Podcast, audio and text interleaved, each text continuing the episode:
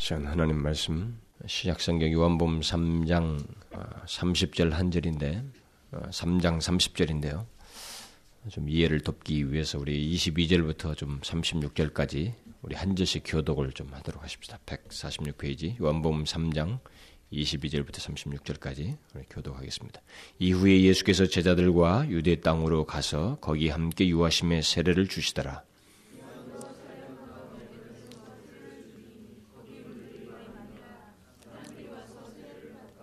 요한이 아직 옥에 갇히지 아니하였더라.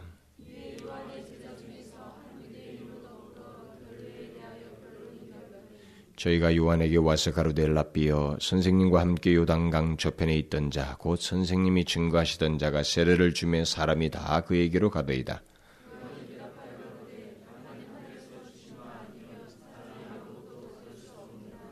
나의 말한 바 나는 그리스도가 아니요 그의 앞에 보내심을 받은 자라고 한 것을 증거한 증거할 자는 너희니라.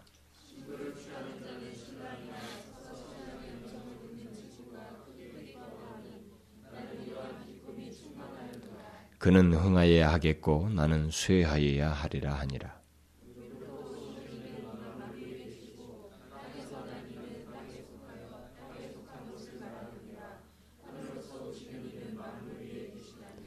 그가 그 보고 들은 것을 증거하되 그의 증거를 받는 이가 없도다.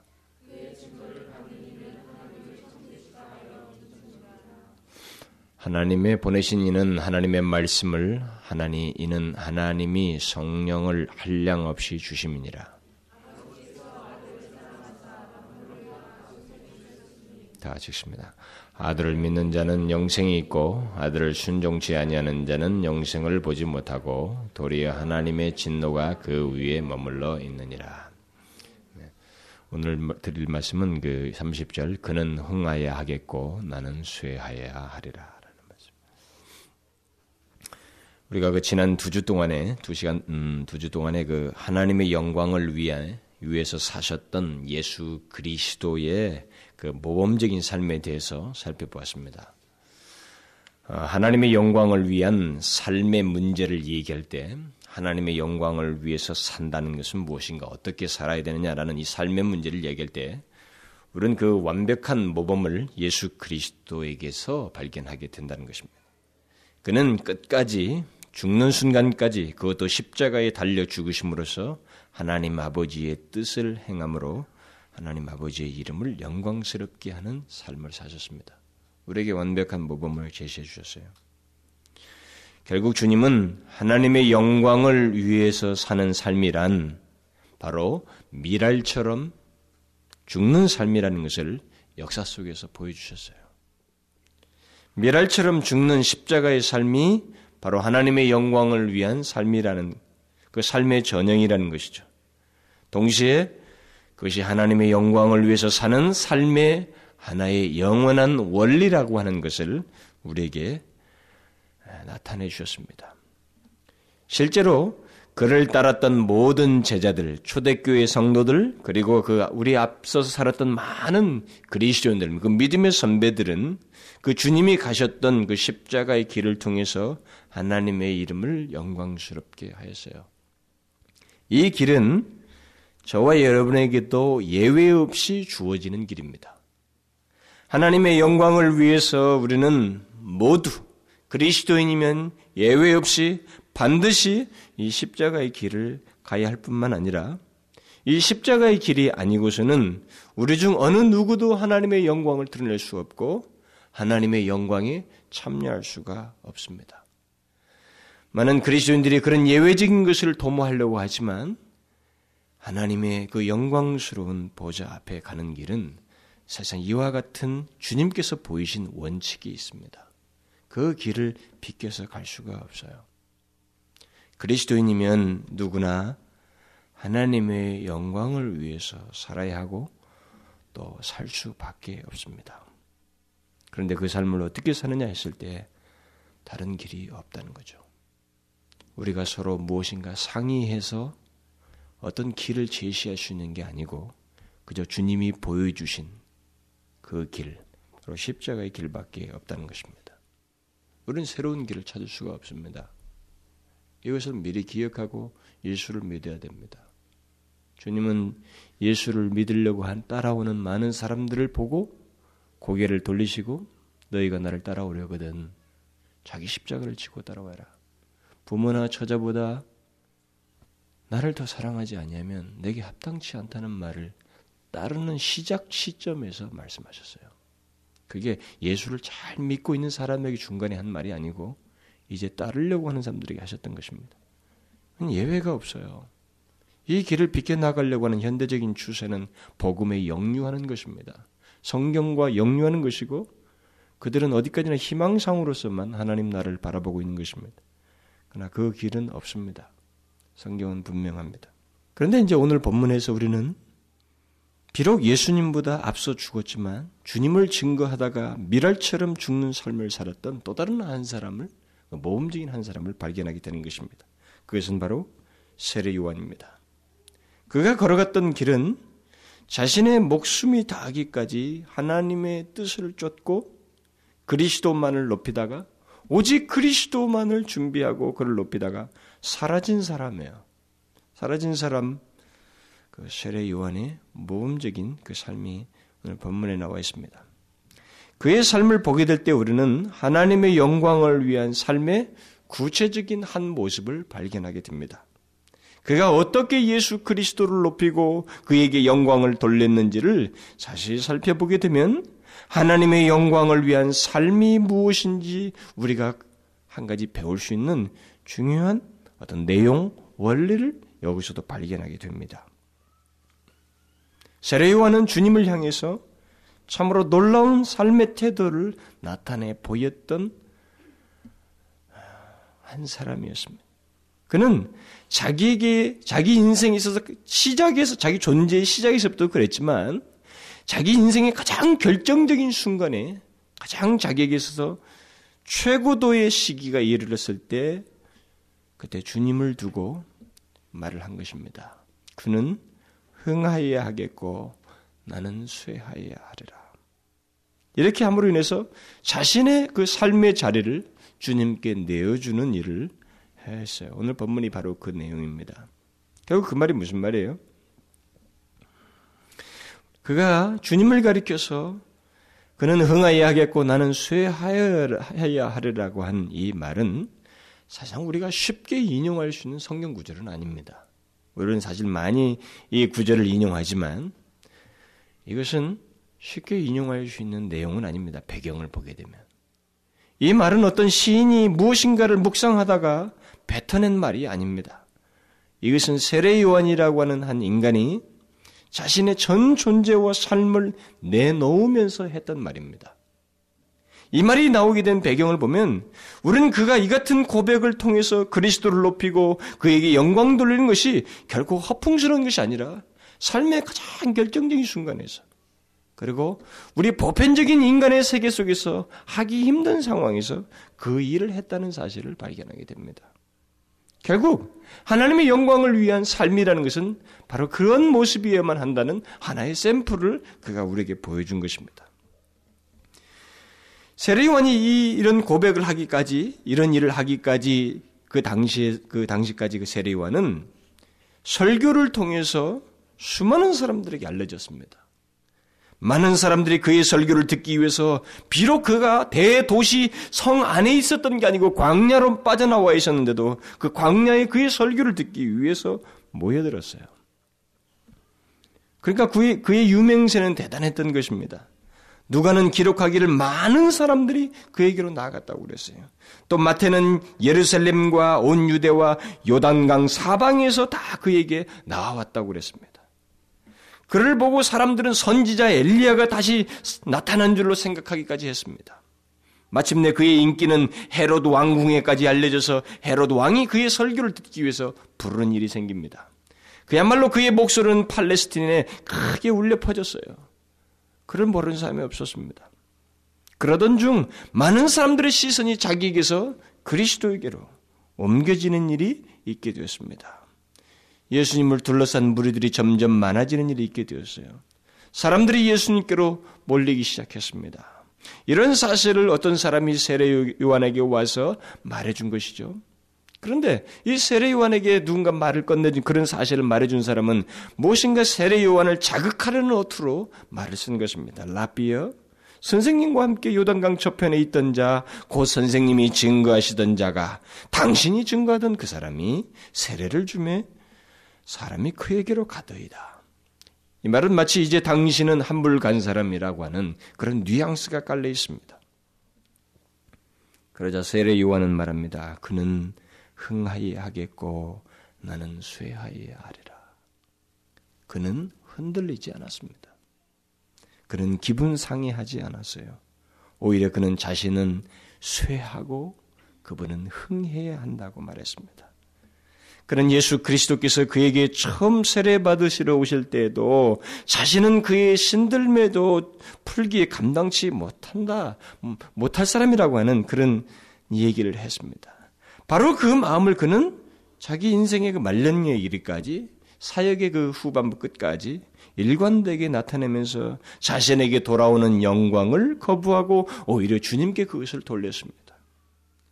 그는 자신이 가장 추앙받고 있을 때 그런 일을 하였다는 면에서 우리가 더욱 놀라운 것입니다.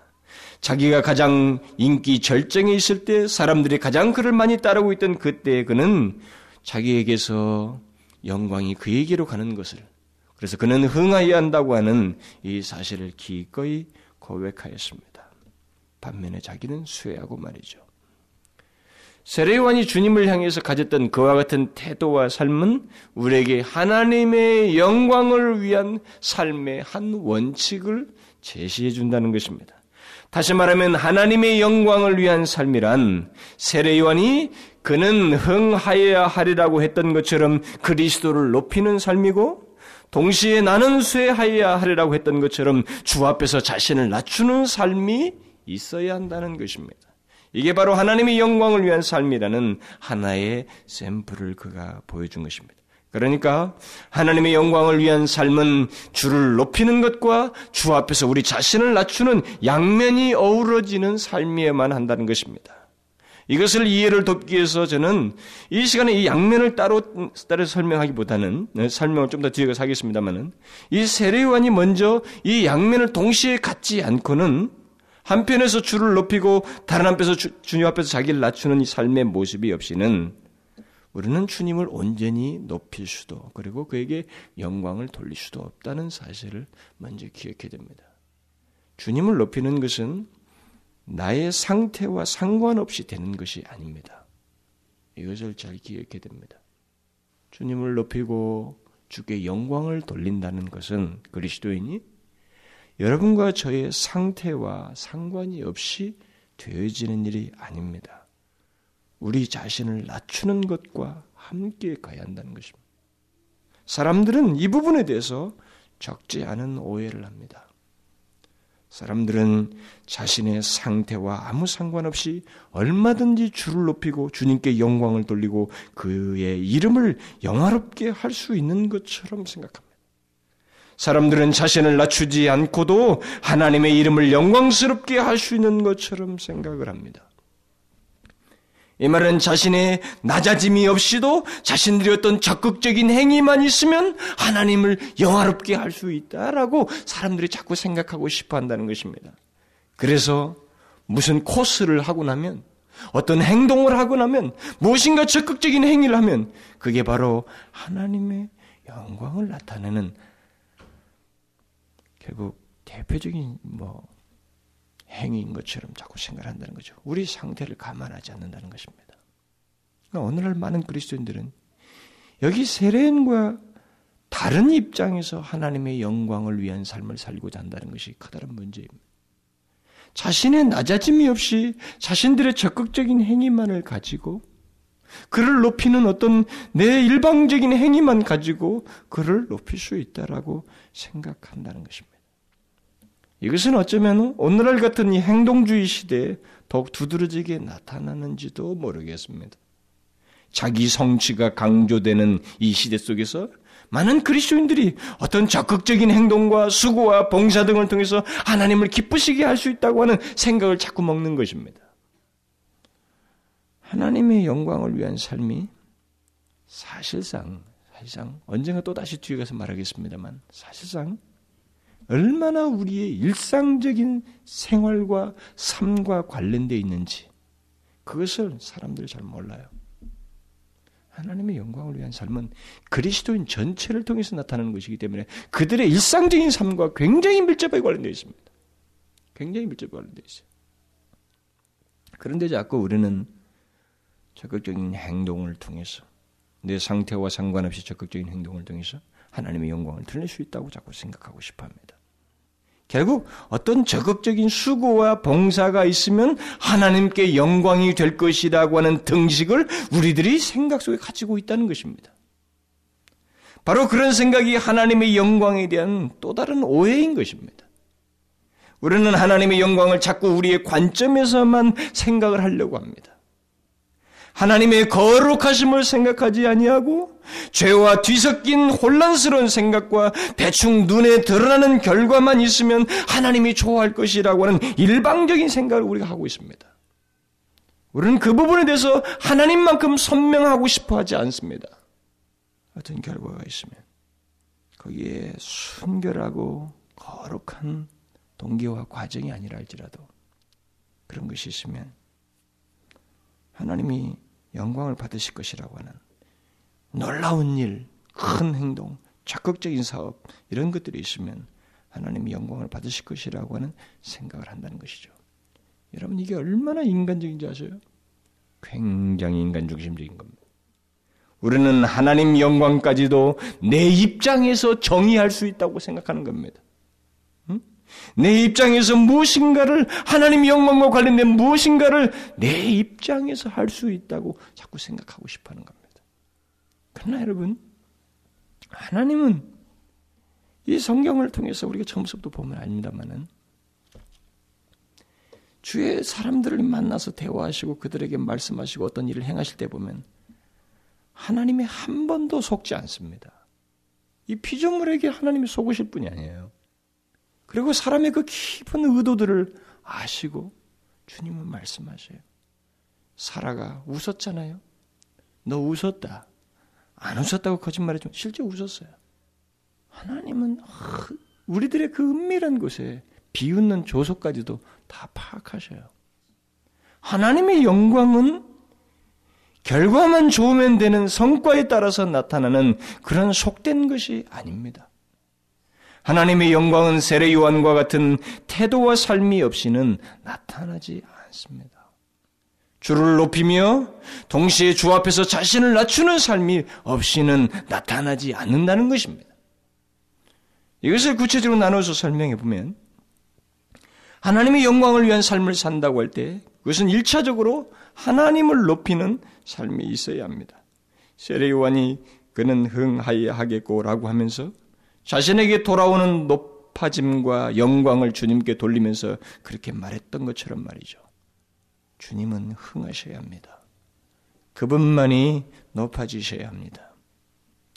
세례 요한의 이 말은 제가 앞에서도 말했습니다만은 그냥 말이 아니었어요. 실제로 주님을 높이는 삶의 태도이고 삶의 내용이었습니다. 사람들은 세례관에게 당신의 유명세가 꺾이게 되었다고 하면서 그의 마음을 긁는 얘기를 했지만 그는 상하지 않고 오히려 그것을 기뻐하게 여겼습니다. 여러분 이것이 얼마나 견디기 힘든 일인 줄 아셔요?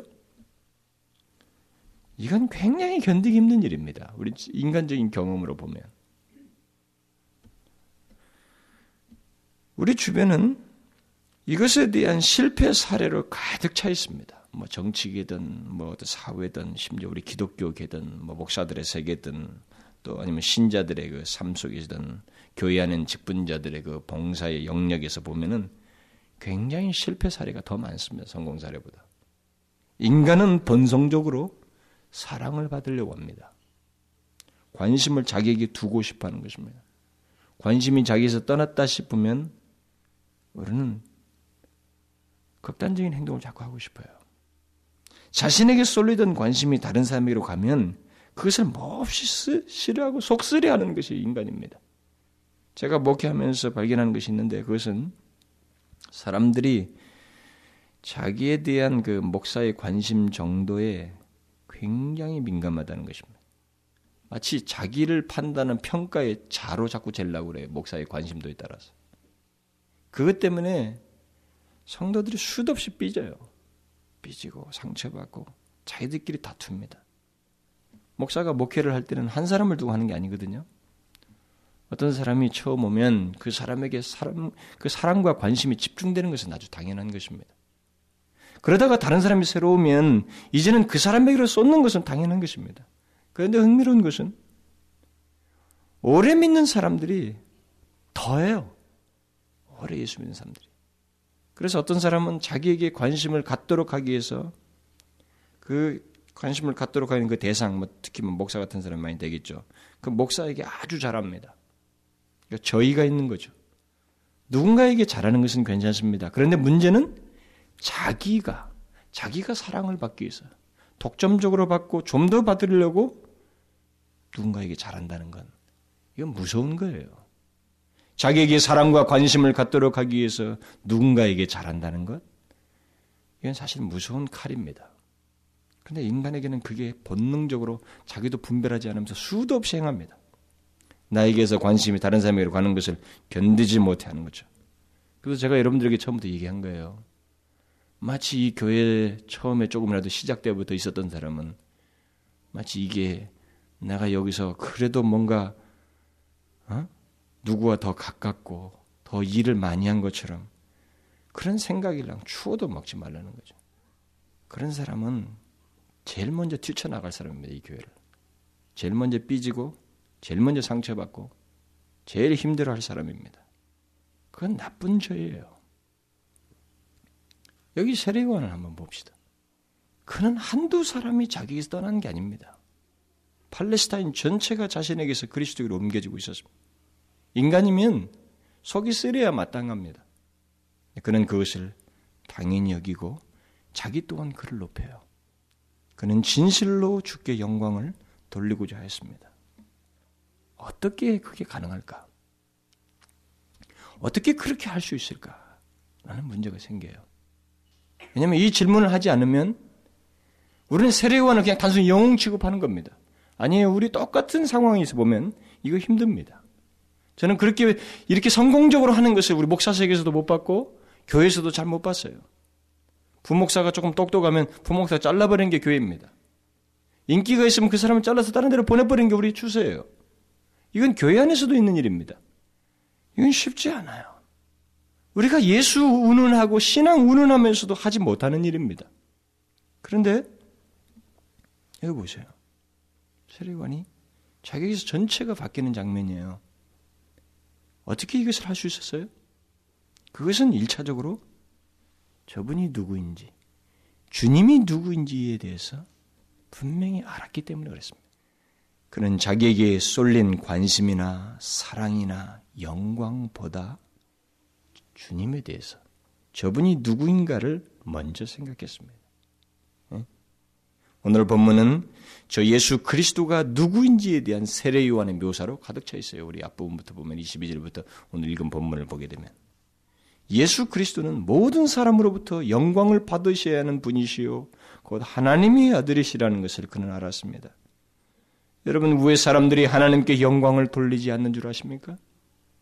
왜 사람들이 자기 영광을 위해서는 온 힘을 다 쏟으면서도 하나님의 영광에 대해서는 자기 일을 위해서는 온 마음을 다 쏟으면서도 하나님의 영광에 대해서는 관심이 없는 줄 아셔요?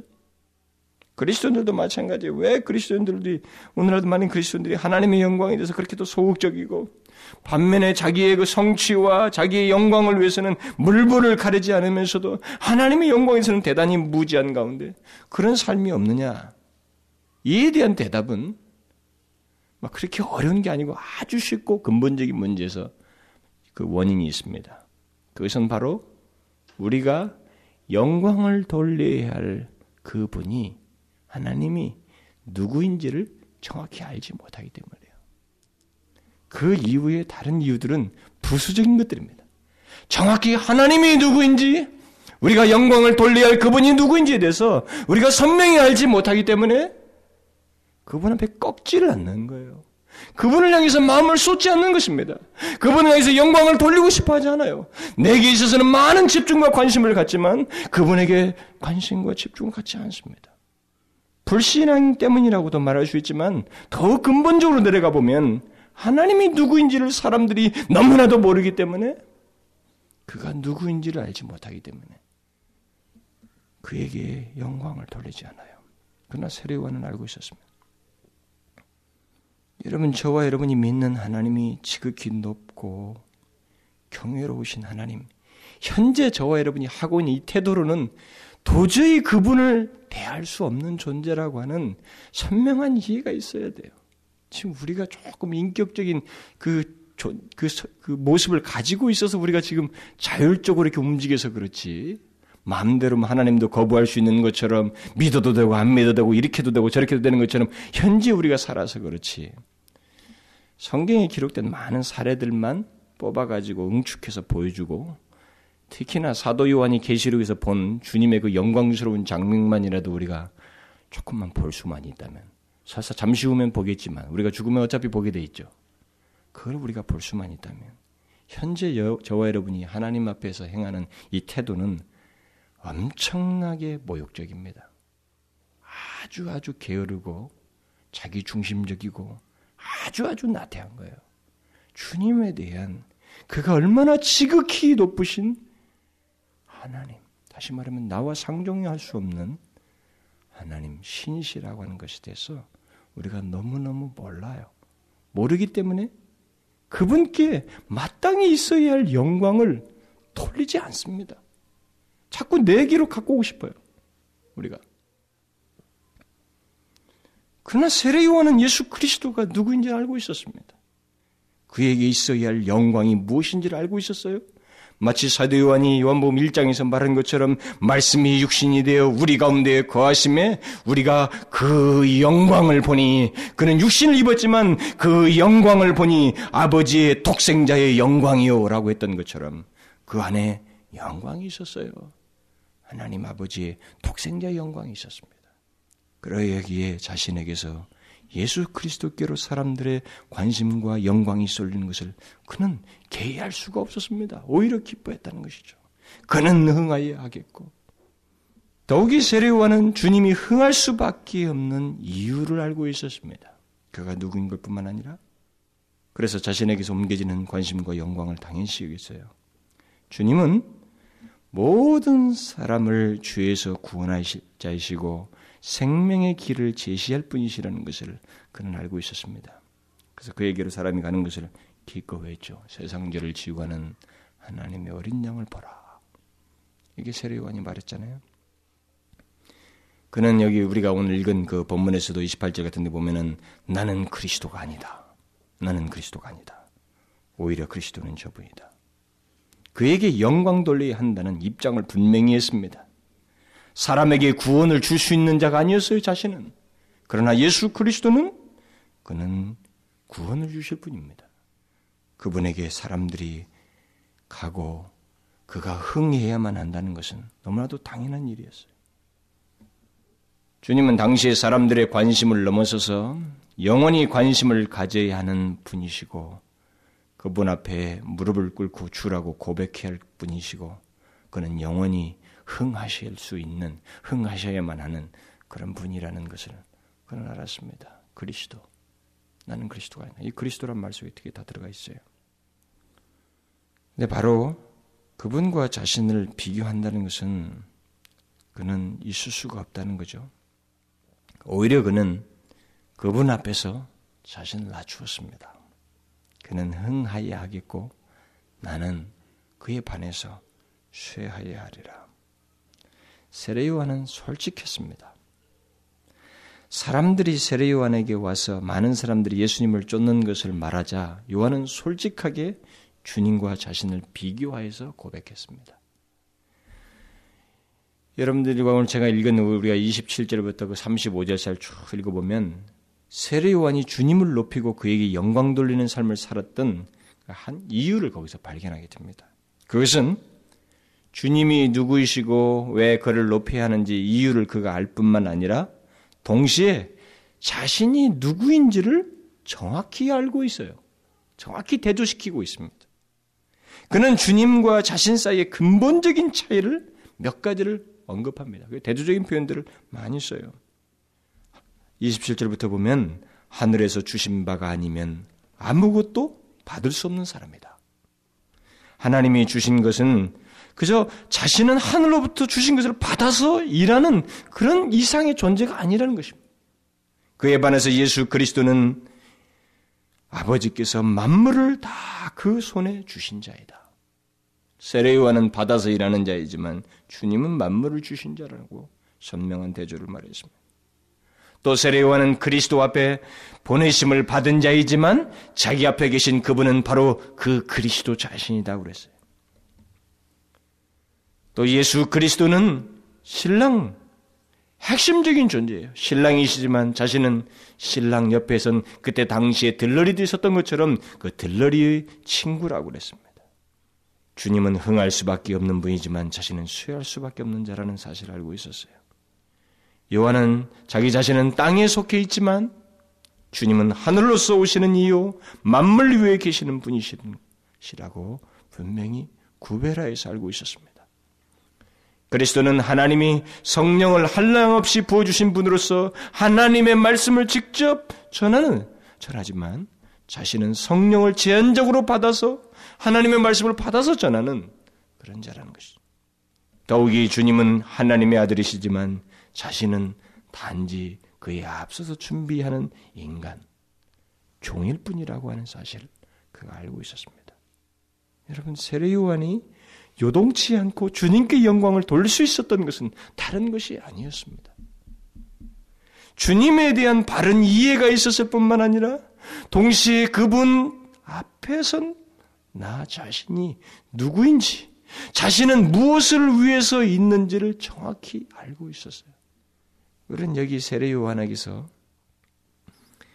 우리가 제가 그 하나님의 영광에 대한 장애를 말하는 첫 시간에 헤롯 왕이 자신이 누구인지를 알지 못함으로 인해서 하나님의 영광을 가로채는 일을 했다는 그 말씀을 드린 적이 있는데 그 정반대 장면이 여기 세례 요한에서 나타나고 있습니다. 그는 주님이 누구신지를 알 뿐만 아니라 비록 자신이 그 당시에 많은 사람들로부터 인기를 얻고 있었던 그런 사람이지만 그분 앞에서 자신이 어떤 존재인지 그걸 알고 있었기 때문에 주님을 높이고 그의 영광을 기꺼이 돌리는 일을 하였습니다. 여러분, 제가 앞에서도 얘기했지만은 그분을 너무 모르기 때문에 우리가 그분에게 마땅한 영광을 돌리지 않는다고 말을 했습니다만 또 반대적인 이유로는 이렇게도 될 수 있어요. 오늘날 우리 인간들이 너무나 너무나 우리 자신들에 대해서 과대평가를 해요. 너무너무 우리는 자기 자신에 대해서 과대평가를 합니다. 인간은 그래요. 그러나 여러분 이 세례요한이 여기서 분명히 말합니다. 인간에 있어서 아무리 능력 있고 탁월하고 남들이 자기를 인정해 주지만 이것은 어디까지나 하늘로부터 받아서 자기가 하고 있다고 그랬어요. 이 말은 무슨 말이에요? 자기는 일시적으로 사용자라는 겁니다. 이 땅에 살면서 그리스도를 전하는 자이지 그리스도 자신도 아니고 이 땅에 속한 자이며 심부름 같은 심부름꾼 같은 존재이고 얼마 동안 일을 맡은 종이라고 하는 선명한 이해가 있었어요. 높아지는 자리에서 이같이 자신의 존재와 위치를 안다는 것, 자신은 무엇을 위해서 이 땅에 있는지를 안다는 것은 사실 우리 인간의 이 뭡니까? 인격체를 가지고 있는 우리 인간의 구조에서는 사실 쉽지는 않아요. 쉽지는 않습니다. 그러나 세례 요한은 그러하였어요. 그는 높아지는 자리에서 기꺼이 자신을 낮추었습니다. 이 장면이 저 자신에게도 얼마나 두렵게 느껴지는지 몰라요. 저는 이 30절 말씀 아마 이 앞에서부터 좀 읽은 것 같습니다만 이렇게 해가지고 30절까지를 다 어떤 분이 제가 신학교 다닐 때 체프 시간에 와서 설교를 했어요.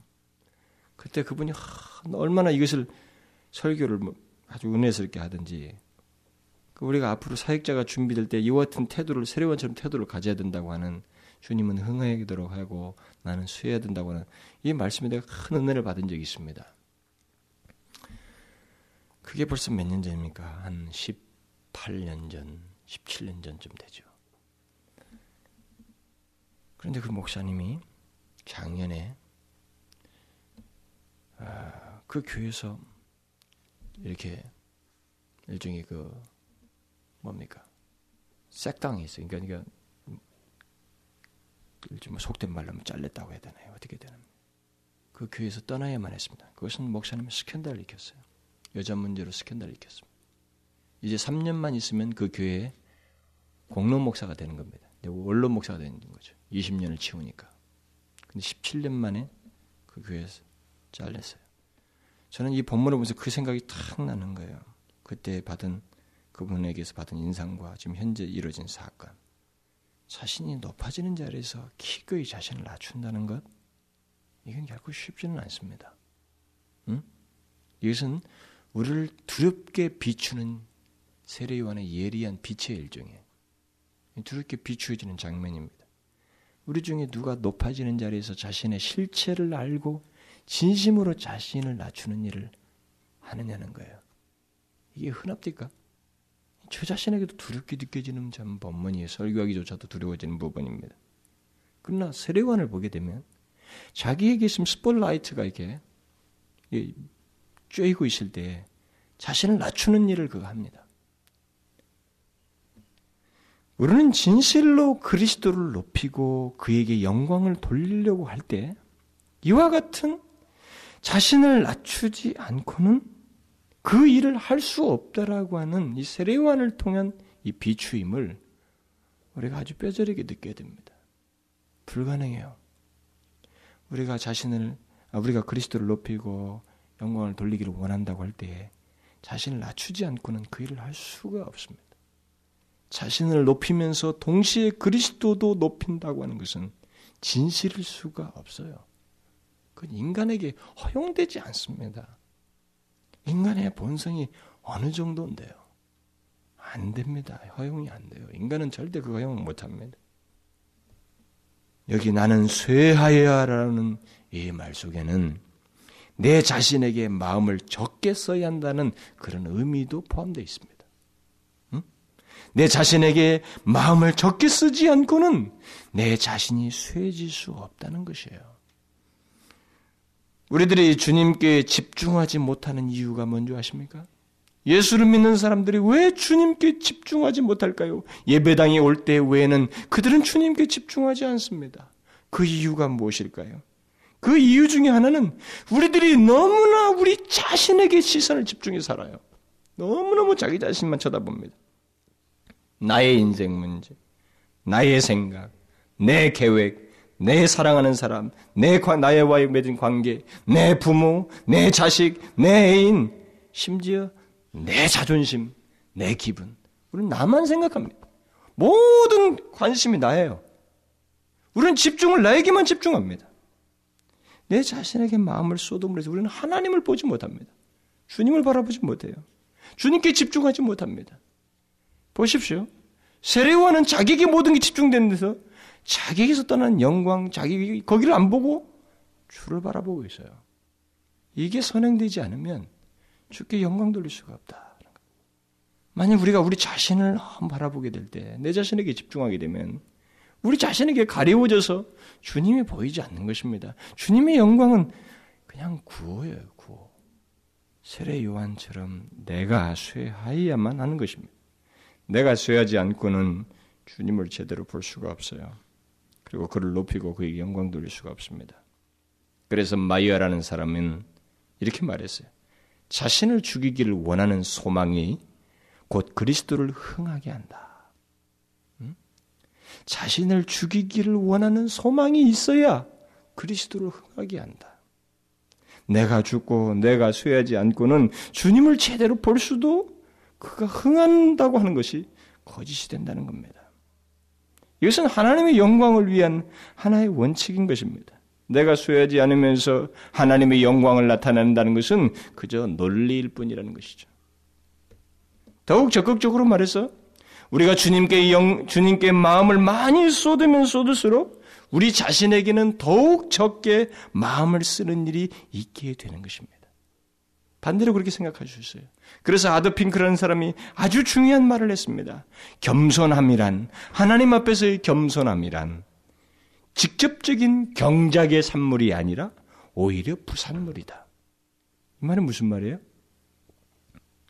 겸손이란 우리가 겸손하려고 노력해서 얻어지는 것이라기 보다는 오히려 마음이 온유하시고 겸손하신 주님께 전념함으로써 생겨나는 부산물이다라는 거예요. 엄청난 진리예요. 얼마나 놀라운 진리입니까? 우리가 낮아지는 것은 겸손하신 주님께 전념하지 않으면 낮아지지가 않습니다. 주님께 전념할 때 부수적으로 생겨지는 덕목이 바로 낮아집니다. 이 말입니다. 그래서 주님을 높이는 것과 우리 자신을 낮추는 것은 함께 가야 하는 것이에요. 하나님의 영광을 위한 삶은 이 양면이 우리 안에서 동시에 나타남으로써 가능하게 된다는 것입니다. 만일 이 양면이 우리 안에서 조화롭게 나타나지 않는다면 우리는 분명 이런 어떤 위선적인 모습을 가지고 하나님을 위한다라고 말을 떠들어대는 것입니다. 우리는 말로만 주를 높이려 하거나 아예 자신을 낮추지도 않으면서 그 일을 하려고 하는 것입니다. 세례 요한은 이 부분에 대해서 우리에게 너무 좋은 본을 주었어요. 주님이 누구인지를 알고 동시에 자신이 무엇이며 무엇을 위해서 있는지를 알고 그러하기에 주는 흥하여야 하겠고 나는 수여하여야 하리라. 그것도 무명할 때가 아니라 유명할 때 그렇게 했습니다. 저는요, 예수 믿는 사람들 중에 조금만 바빠져도 바빠지는 것이 때로는 유명세와도 관련됩니까? 일이 잘 되는 것과도 관련되죠. 조금만 바빠져도 자신이 이전보다 좀 더 나은 길로 가고 있다는 것만으로도 주님께 마음을 덜 쏟는 그리스도인들을 참 많이 봤습니다. 뭐가 조금 잘 되면 그때부터는 왠지 그 이전 같지가 않아요. 그런 사람들이 참으로 많습니다. 세례원과는 정반대 사람이 우리는 교회 안에 참으로 많아요.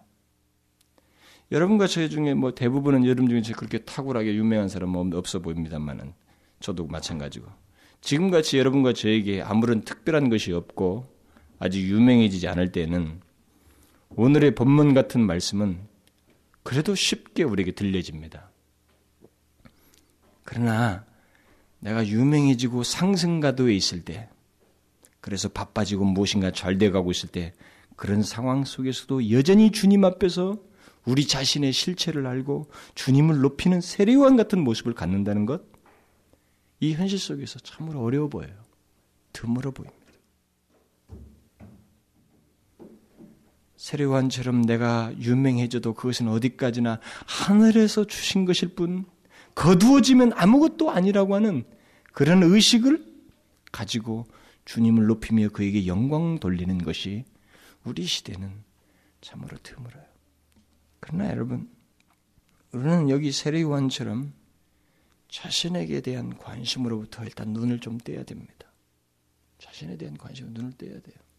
오늘날 그리스도인들이 예수도 자기에게서 자기에게 대한 관심을 채우기 위한 예수, 내가 잘 되기 위한 예수, 자기 뜻을 이루기 위한 예수를 믿고 그를 자꾸 예수를 땡기려고 하는 이런 순서가 뒤바뀐 잘못된 신앙 구조를 가지고 예수 믿는 사람들이 참으로 많습니다. 그 사람을 통해서 하나님의 영광이 나타나는커녕 그 사람을 통해서 반드시 하나님의 영광이 가려워질 것입니다. 성경은 그렇게 말하지 않아요. 세례관처럼 주님께 전념해야 된다는 것입니다. 사람들이 당신에게서 영광이 떠난다고 했을 때 그것보다 주님께 전념해야 된다는 거죠. 여러분들이 한번 신앙생활 하다가 여러분 자신이 넘어질 때가 있어요. 내 신앙적으로 하나님 앞에 온전히 서지 못 넘어진다고 하는 넘어진 것 같다고 하는 그런 여러분들의 기억이 날 때가 있어요. 그런 일이 실제 여러분들 생길 수도 있습니다. 근데 그때 여러분들이 조금만 분석력 있게 한번 그 상황을 보시면 왜 넘어졌느냐는 거예요. 무엇 때문에 넘어졌을까? 한번 보시면 그때 답이 하나 올 겁니다. 너무 나에게 집중해서 그래요. 내 일과 내 영광과 내 계획과 내 생각과 내 욕심에 너무 집중한 것 때문에 그것만 성취하려다 넘어진 겁니다. 그것 때문에 하나님 하나님과의 관계에서 신앙적으로 영적으로 넘어지는 일이 생기는 거예요. 그겁니다.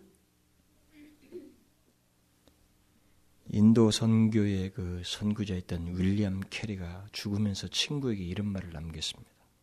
내가 죽거든 윌리엄 캐리에 대해서 말하지 마십시오.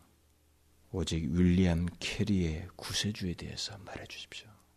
나는 그리스도만이 높아지기를 바랄 뿐입니다. 그렇게 말했어요. 이건 조지 피츠필드도 마찬가지입니다. 웨슬리가 조지 피츠필드가 갈구는 많은 사람들 데리고 교단을 만들었을 때 많은 사람들이 피츠필드에 찾아왔어요. 당신이 더 사실 오리지널인데 응? 우리가 이 조직을 만들어서 당신과 함께 뭘 하자고 그랬어요. 그때 휫필드의 이름은 사라지게 하라 그랬어요. 존 칼빈이나 존 낙스나 다 그랬더라고요. 존 칼빈의 묘가 없어진 것도 다 그겁니다. 제발 나 죽거든 칼빈 얘기 내 앞에 아무렇게 최대한 허름하게 하고 묘비도 세우지 마라. 묘를 못 찾는 거. 몇 개월 뒤에 사람들이 갔는데 없더라. 못 찾겠더라고 그러더라고. 스카틀랜드에 가보면 존 낙스의 묘는 주차장입니다. 지금 그 위에 주차장이에요. 그 낙스가 스카틀랜드 역사에 중요한 인물이지만 그 사람 그 묘 어디에서 죽었는데 그 묘가 있었던 자리 보여주려면 차 밑을 봐야 돼. 차가 다 parking돼 있으니까. 이들에게 있어서 공통적인 거예요. 그리스도를 높인다는 말만 하지 않았습니다. 동시에 자신들을 낮추는 일을 병행했어요. 이게 없이는 우리 인간의 본성과 이 본성 속에는 하나님을 온전히 높일 수 없습니다. 주님을 영화롭게 할 수가 없어요. 안 됩니다. 이것을 기억하십시오. 우리가 영광을 위한 구체적인 삶을 여러분들과 제가 이 얘기를 하려고 할 때 이런 내용들을 우리가 감안하지 않고 내 자신을 살피는지 아니하고는 하나님의 이름을 영화롭게 할 수가 없습니다. 너무나도 행동주의가 교회에 판을 치고 성과주의가 판을 칩니다. 하나님의 영광을 위해서 이 일을 합시다. 저 일을 합시다. 자꾸 떠들어댑니다. 사업 일반이에요. 온 사업 얘기입니다. 아니에요. 그게 하나님의 영광이 아닙니다. 행동이 아닙니다. 삶의 내용이에요. 일관된 삶의 내용이면서 동시에 그 안에 우리 자신들을 가리우는 일이 있어야 되는 거죠. 이게 없이는 하나님의 영광을 드러낼 수 없습니다. 저는 여러분들이 이와 같은 세례요한의 이 고백이 우리의 고백이 되어서 하나님의 영광을 드러낸 일이 반드시 있기를 원하는 것입니다. 기도하겠습니다. 어, 하나님 아버지, 하나님만 우리를 통해서 높아 주셔야 되는데, 오늘은 주님을 온전히 높이기에 게으르고 거기에 대한 이해가 부족합니다. 그것은 하나님이 누구인지를 너무 모르기 때문에 그렇고, 우리는 너무나도 우리 자신들에 대해서 과대평가를 하고 있습니다. 마치 우리가 모든, 모든 것을 알고 판단할 수 있는 것처럼, 마치 우리가 영원히 존재하기라도 하는 것처럼, 순간순간 교만과 오만을 떨며 우리는 내 자신에게 집중할 뿐 하나님께 대한 온전한 영광을 돌리지 못하는 어리석은 존재들입니다. 어 하나님 세례요한 같이 주 주를 높이며 동시에 내 자신을 낮추는 일을 병행함으로 주를 영화롭게 하는 저희들이 되게 하여 주옵소서. 이 깊은 부지로부터 이 말씀을 통하여 깨우쳐 주시고 하나님 우리가 날마다 날마다 순간순간 하나님을 영화롭게 하기에 게을내지 아니하는 저희들 되게 하여 주옵소서. 예수 그리스도의 이름으로 기도하옵나이다. 아멘.